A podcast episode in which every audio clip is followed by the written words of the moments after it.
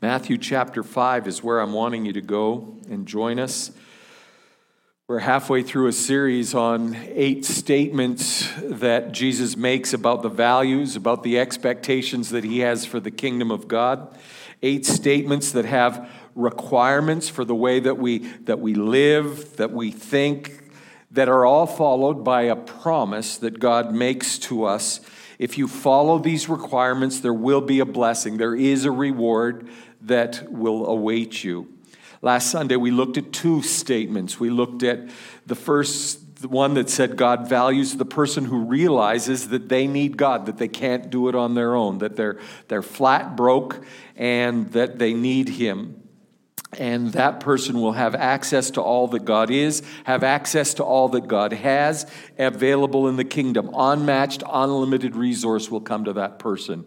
And so that makes it a little easier to say, I'm, I'm broke, God. I need everything that you have for me. And the second statement was about those who mourn, those who are sad and, and sorry for their own sin and for the damage that sin is doing in the world that we live.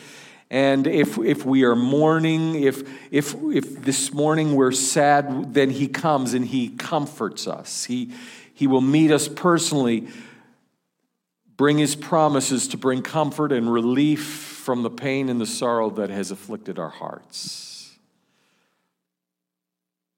As one studies these eight statements that Jesus makes, you understand that they're bold. You, you understand that they're costly, that they're counter culture. They're, they're not how we tend to think or react naturally. Uh, we are raised with statements that run against what Jesus says. How, how often, even from the time we were children, that we've been told, come on, you, you can do it. You, you, just get up. It, it's up to you to make this thing work. Just, just keep trying. Don't, don't give up. Yet, Jesus says you need to come to the understanding that you don't have the strength.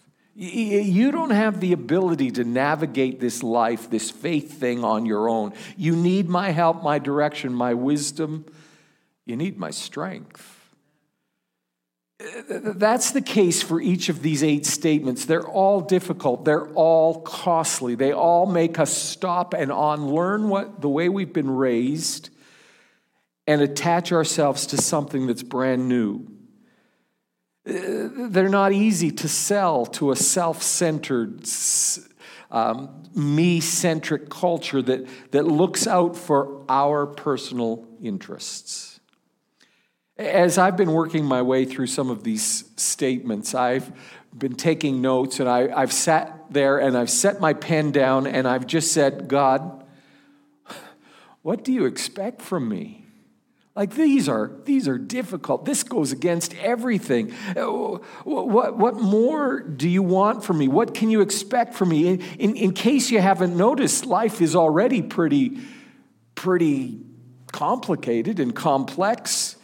God, don't you know that gas is at $1.71 per liter? Uh, uh, don't, don't you know that we've just come through two difficult years of, of pandemic and now they're talking about monkeypox? Um, and we're, we have our eyes on Russia, Ukraine situation. We wonder what's going on there and where will it expand and, and, and stretch. And we worry about plenty and we sleep less and struggle with family and work and fears and, and changes and dangers and situations that seem to be right out of control. God, what more can you expect of me? What, what more do you want from me? How much do you think I have left in me to give? And with that question in front of you and in front of me, let's jump right into the statements that we're going to look at today. We're in Matthew chapter 5. We're, we're looking at Matthew chapter 5, verses 5 and 6. Jesus is speaking to his newly minted disciples and a large group of interested people that have gathered around Jesus when he starts to teach these values, the values of the kingdom. Matthew chapter 5, verse 5 God blesses those who are humble for they will inherit the whole earth. In some places it says those who are meek. In some places it says God blesses those who are gentle. The, original language of the New Testament was an ancient Greek dialect that had a rich and nuanced vocabulary. And, and when you try to take one word out of that translation and put it into our language of this time in this place so that it's understandable and meaningful for us today, it's challenging to get the full meaning. And so different translations use different words. So the word that's used, humble, is also, as I've said, translated meek and gentle. And all of those words are related, but have enough of a difference to make a difference and, and paint a bigger picture that if, than if you just used one of them. In the New Testament, humility recognizes dependence. Jesus talks about becoming humble, like a child, a, a, child dependent on a parent for the very basics of life, so that Jesus says, Humble yourself in dependence on God, like a child needs and depends on their parents. That's, that's humility. Don't fight for your way. Don't, don't attempt to prove your strength, your knowledge, your superiority. settle down Realize that you can't do it on your own and ask God for his help. As his children, don't assume that you know more than your heavenly Father. Adjust yourself to both trust that he knows what he's doing and obey what he requires of you, knowing that for your best interests, that's at the center of his heart for all that he says and all that he does in his relationship with you.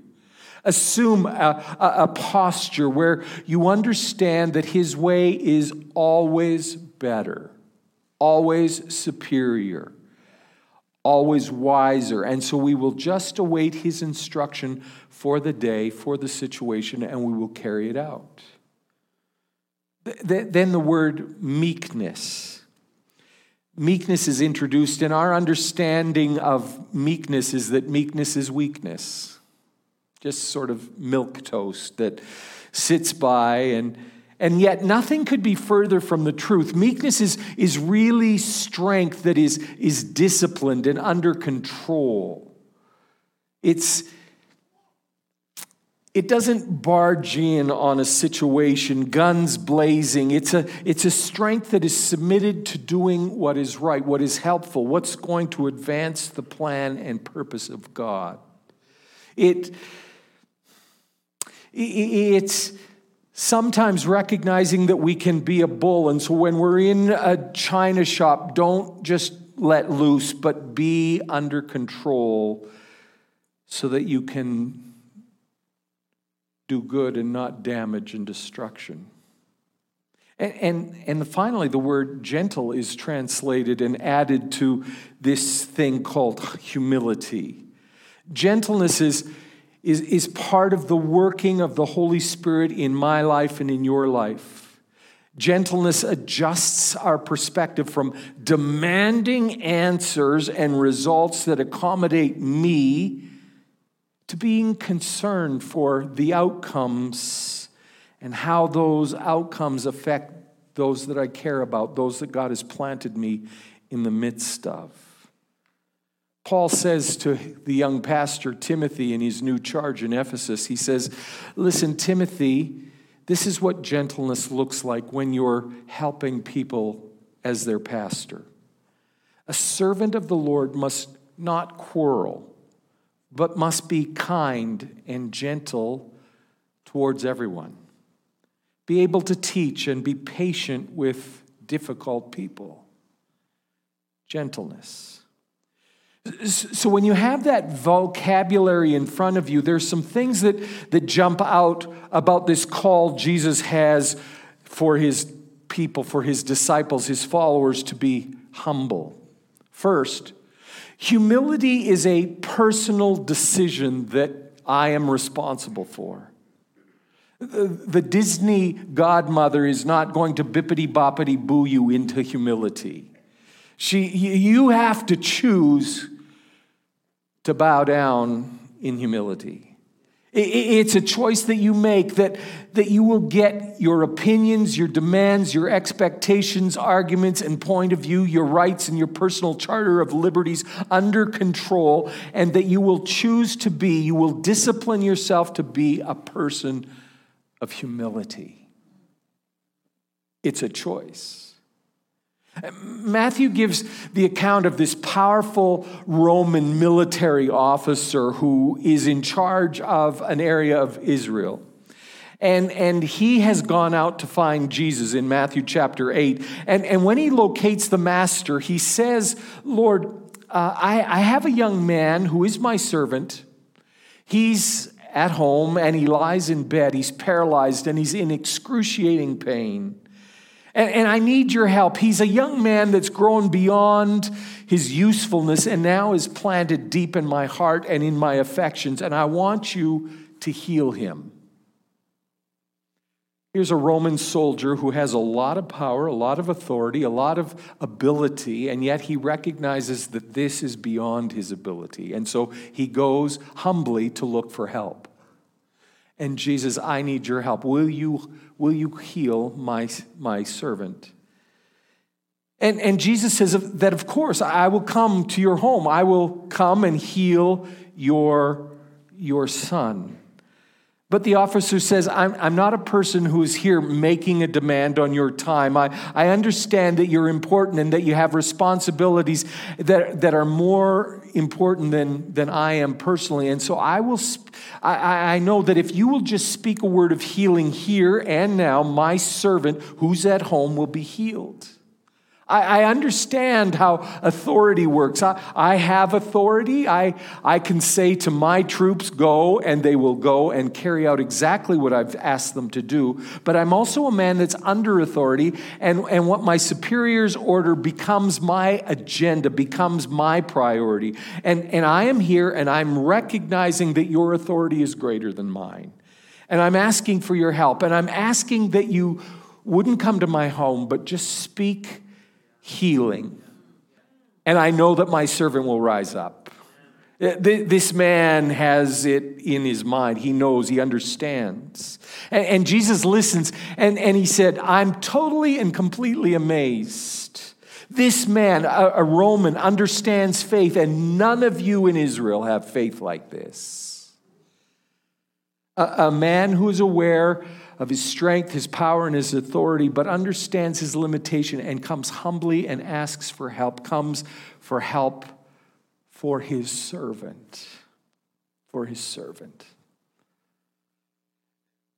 People, we have trouble asking for help. Humility is not too proud to admit that we need help. We think that humility is not imposing our needs on others, figuring out life and, and solutions on our own, but, but that can be the picture, definition of what pride is. I don't know, need anyone, I don't need God, I don't need you, I can do it on my own. I, I'm more aware and plugged into my own ability, and I don't need you, God. And, and that is pride, and that is one thing that the scripture says God resists.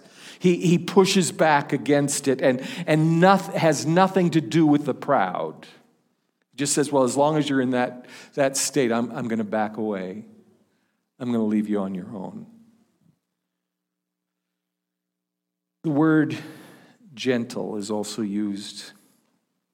God blesses those who are gentle. It, it, it, denotes that this is more than just our interactions with God.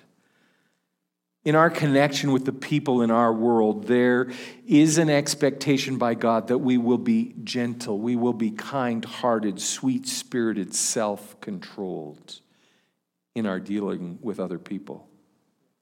You see, people are the focus of God's attention, whether you like them or not whether you agree with them or not, whether they hold your values, your positions or not. He has loved, will ever love the world, and those who represent him in the world can't just act as tyrants, can't just act as bullies or know it alls. There must be great gentleness in play when we're acting and interacting with people.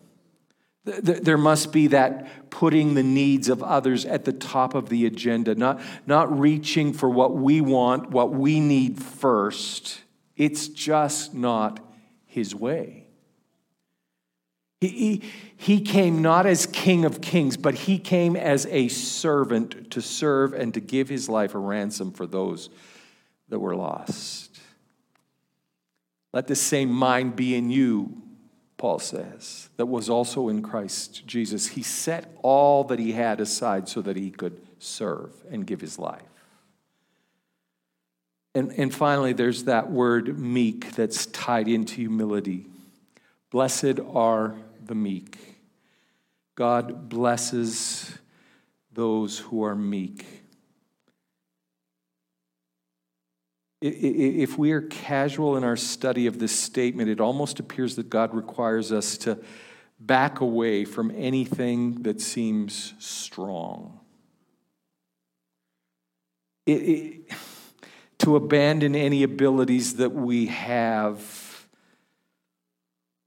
to, to just be pushed around, to run away from talents that we've been given, but be humble, be gentle, be meek. Just, just go where you're shoved. Just, just accept what you are thrown. Just stand and receive all that comes your way like a powerless person at the direction of any old strong wind. But that's not what's being said here. Meekness is strength under control. It's an understanding that God has given us authority, given us ability, given us strength, but it is limited. It is subject to God's purposes, God's plans. Often we walk into a circumstance that is above our pay grade, above our level of understanding, and we have to have the ability to stop and ask for His help and direction before we blow the whole thing out of the water have the ability, the humility, the gentleness, the meekness to ask God for his help, his direction, his plan. Blessed are the humble, the meek, the gentle. And then comes the reward. The reward for humility is that we inherit the earth. Big deal.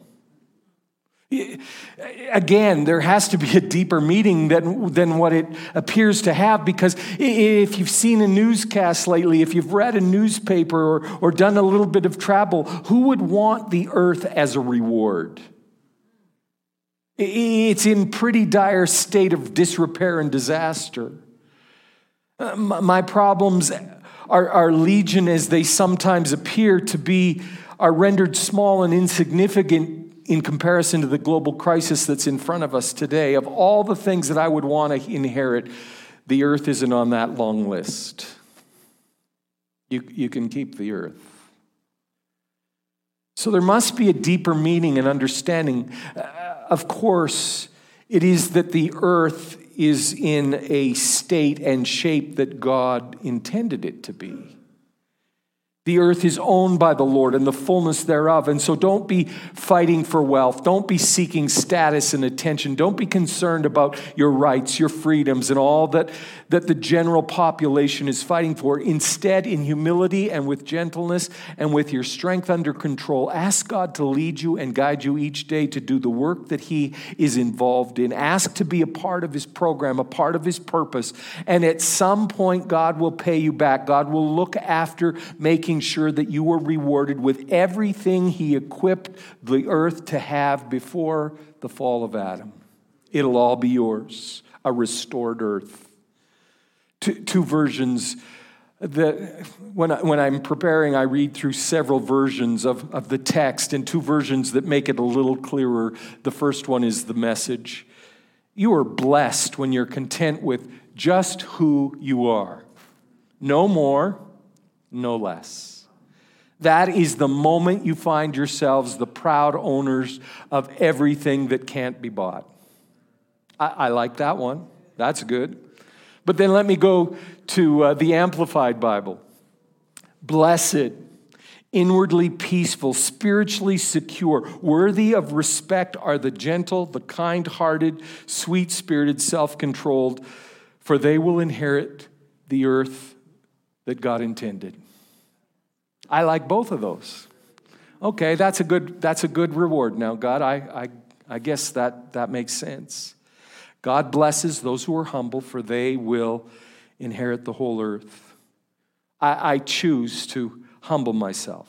I, I, choose to understand that I need His Word to speak to me every day. I, I need to pray so that He can speak to me and I can let Him speak to me. I, I need His people. He, he, he has said that I need to gather together with you so that I can have the full spiritual experience, especially as the day of His return draws near. I, I need those things that He's given to me, and, and if I walk away from them, then my pride has removed me from the blessing of God and from the reward that humility will bring. And so, God, I choose to humble myself. What is it, God? What, what do you want from me? You want humility, gentleness, and ask that my strength would be under control. That's what you want. The fourth statement in verse 6 is even more demanding. Jesus wants us to assume responsibility for our appetites and to learn to give direction to those appetites. Not only manage my personality, but now to get a hold of the things that I desire. Matthew chapter 5, verse 6 God blesses those who hunger and thirst for justice, for they will be satisfied. I'm a person that not only eats food, but I enjoy food. Enjoy the aroma, I enjoy the taste, the presentation, the texture of food. Stored in my memory banks are meals that I've had years before right near the front of my brain the top 10 meals that I've ever eaten, the 100 best tastes that I've enjoyed. I, I, often wake up in the morning salivating for the bread that I had in Jerusalem, or the, bread, the roast I had at my mother's table, or the fried chicken that Debbie brings to our table, or the European chocolate that has been gifted to us by travelers. I wake up hungry, and the toast that awaits me neither wipes away that hunger nor does it satisfy. I, I carry that appetite throughout my day. It's actually frightening how much I think about food. I think I can smell Swiss chalet right now. I have a physical condition that leaves me thirsty for most of the day. I'm almost always reaching for a refreshing drink that will satisfy, quench the thirst that, I, that I've had from the moment I wake up. I, I carry water with me most of the time because the thirst is demanding and it's almost always present. And Jesus says it is important for those who follow me to desire, to want the things that are right. The New Living Translation says justice, and other versions use the word righteousness. And, and the thought is, is that w- there would be a purity of heart, a, an alignment of values, our values in line with God's values, that we would want to be right and do right in the sight of God. But, but Jesus takes that value statement, that, that thing called desire, that thing called want, and he puts the emphasis on the words that describe desire by adding the most powerful words in our language hunger. Hunger for the right things. There's almost nothing more powerful in our lives than hunger thirst for all that God has for you, for, for the right things of God. Train your appetite to long for what God is serving. The strongest words in our vocabulary that describe yearning and searching for the thing hunger and thirst. We, we tend to grow up in our lives with very strong likes and dislikes. A, a couple of weeks back, we had a family gathering, and David, my son, was in charge of preparing the celebratory feast that we were going to have. And he arrived at our home and he had spices for the meat and he had pickled some vegetables and he had special breads and tasty garnishes. And it was an incredible meal that we all savored and enjoyed. And I sat there and I was eating and, and enjoying it. And I was remembering that as a child, there was not much in a vast array of foods that would be on his like menu. I remember that we all might be enjoying a flavor filled meal, but in order for him to get at least some caloric intake, you had to have a hot dog and some Kraft dinner on his plate, and that's about all he'd eat. That was the size of his appetite, that was the vastness of his palate. But over the years, it's grown, over the years, it's developed, and it's become richer and fuller, and we get to enjoy that now. And Jesus says, I want you to train your appetite for the things that God wants in your life, the right things that God offers. Remember the farm family in the Bible story that Jesus tells that is busy doing what farmers do? They're buying seed and selling crops. They're feeding livestock and taking the eggs and the cheeses and the meats to market. But the youngest son is working hard and thinking, God, there's got to be more to life than this. Just getting up at dawn and working hard until the sun sets on the farm. He longs for the nightlife, for the thrill of being where the crowds are, the adventure of going beyond the fence line of his home, and, and to the excitement that ended at the gate of the farm. And the young man collected all of his inheritance and says goodbye to his family, and he heads off to experiences, experience the things that farm life was protecting him from. It's reported that he, he tasted the excitement of riotous living. But that when he had gone through the inheritance, when he'd spent every dime, the people that he thought were his friends suddenly disappeared. And he was broke. He was alone. He was alone, and the party had left him behind, and, and he went through the middle of a famine where there were no jobs to get, there were no friends to look after him, there were no couches to surf on, and so his only rely, the only place that he could make a survival at was at another farm. God always takes us back, always takes us back.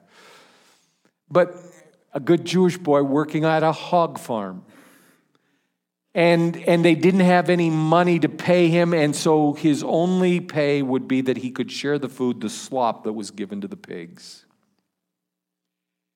If you've never been to a hog farm and experienced the sights and the aromas, the menu that is served, then this parable loses lots of its power. But it's in the midst of this particularly poor day of feed that the prodigal wakes up and comes to his senses and says, This is ridiculous. This is, this is crazy. My, my father's servants get to eat better than what I have here in front of me. I, I had had it all in my father's table, and, and here I am fighting with pigs for slop and spoiled leftovers. I, I will return to the farm of my father as a servant, not as a son and, and life will be at least better. I'll have a, a roof over my head and three squares in front of me. And Jesus says that we have choices. We, we have choices. We have the ability to develop, to refine our appetites. In, in this room today and listening to this service online are, are, are people who had old appetites and they've left them behind and adopted new appetites, meaningful and life giving appetites. Here today are people who had addictions that were threatening their lives, their families, but, but they trained their appetites to look for something different, something better, to look for the things that God wanted in their lives. They woke up one morning and says, There's got to be more than this. And they started having new thoughts about what life could be. They, they started looking for ways to, to move out of broken neighborhoods and away from dangerous relationships. And they, they adopted a new mindset. I, I refuse to live at the bottom of the food chain.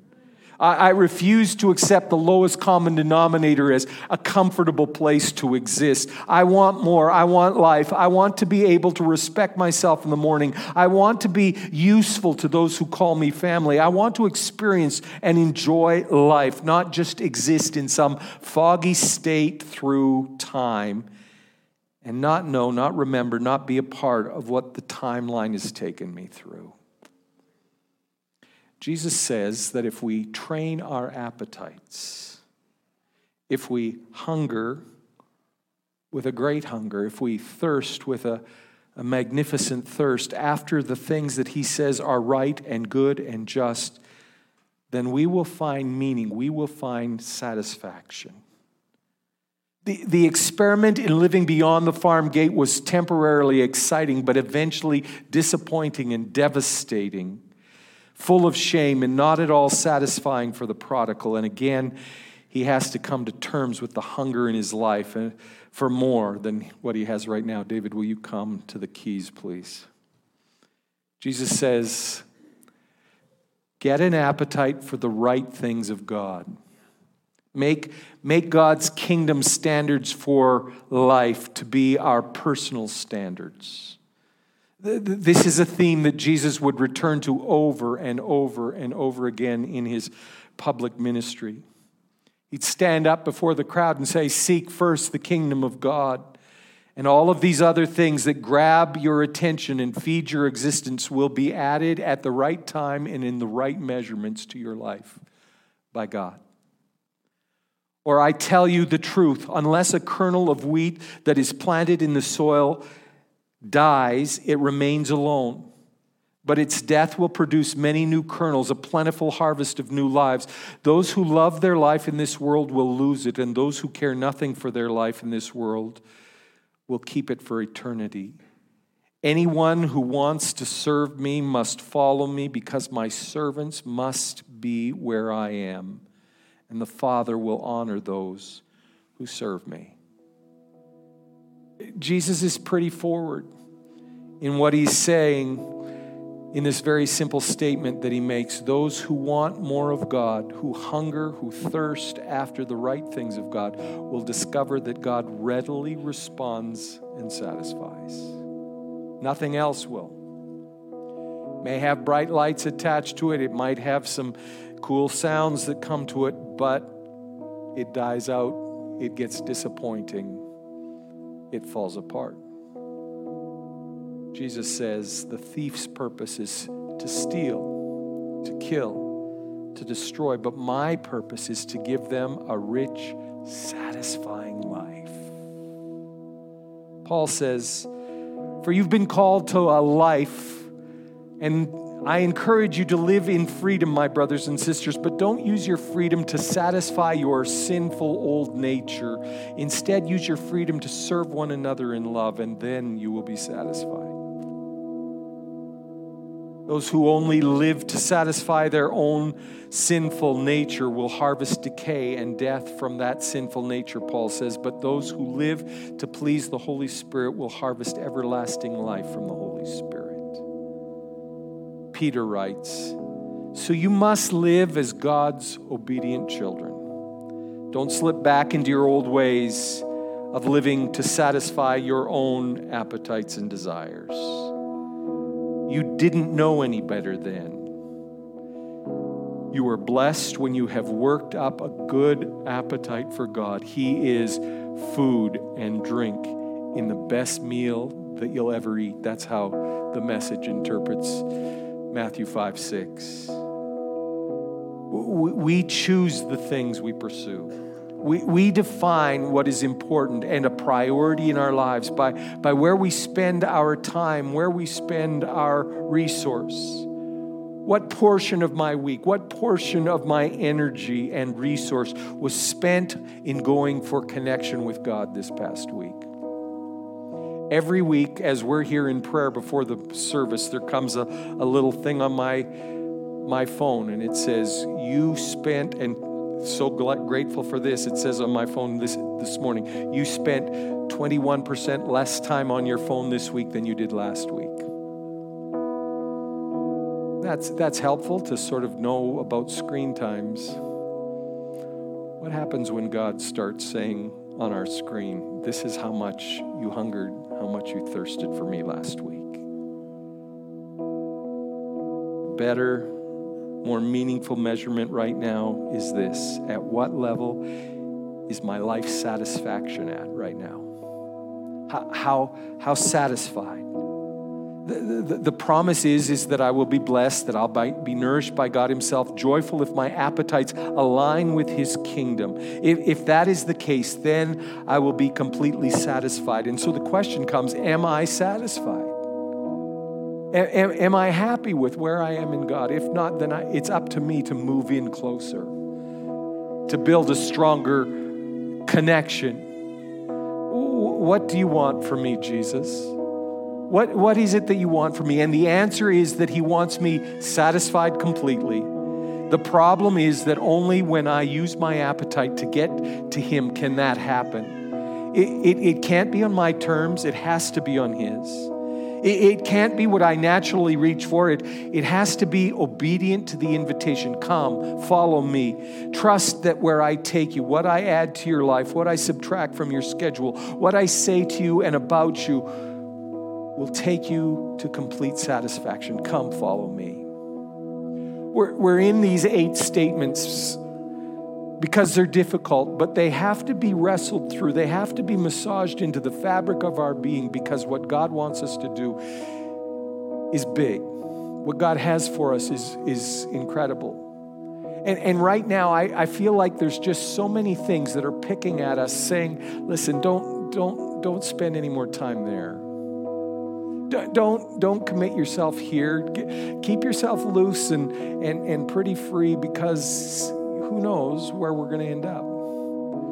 And God says, I want you to discipline yourself to follow, to hunger, to thirst. D- does that make sense to you? It makes sense to me, and it's, it's been a pull on my heart. I want you to stand with me. I want you to put your hands out like this Father, this is my people. This is my church. These are the people that we that we pray over and are concerned for. These are the people that we want to see you fill and use and dispatch to the needy places in our city. These are the people that carry your word, that carry your life, that carry your light. And, and God, you have so much in store for each one of them. It's not a, it's not a superstar system where, where there's one superstar who shines brighter than the rest. We all carry the light and the life of Jesus. And, and we all go to our own congregations through the week to distribute that life and that light. And I'm asking today, I'm asking today, Father, that you would help us to be humble Help us to be gentle. Help us to be meek, strength under control. I, I, I pray, God, that we would carry your characteristics, your traits everywhere we go. That God, we'd know how to ask for help. We, we would be buried in your word, that we would be connected constantly in prayer, that we would be listening for your Holy Spirit's direction help and guidance throughout each and every day. And Father, I pray that you would help us, that you would help us in so many ways just to train our appetites, our desires to hunger with great hunger and to thirst with magnificent thirst after what you want us to do. That God, we'd push in closer. That God, we'd listen and hear and be so aware of what you're doing. We love what you're doing in our lives. We love what you're doing in our church. But God, this is only scratching the surface. You've got bigger things. Help us in this training session, this, this, this training time to be ready to prepare for what is ahead. We pray in Jesus' name. Bless this people. Give them rest this weekend. Give them insight into what you're doing and what you're saying, we pray in Jesus' name. And everybody said, Amen. Have a great weekend.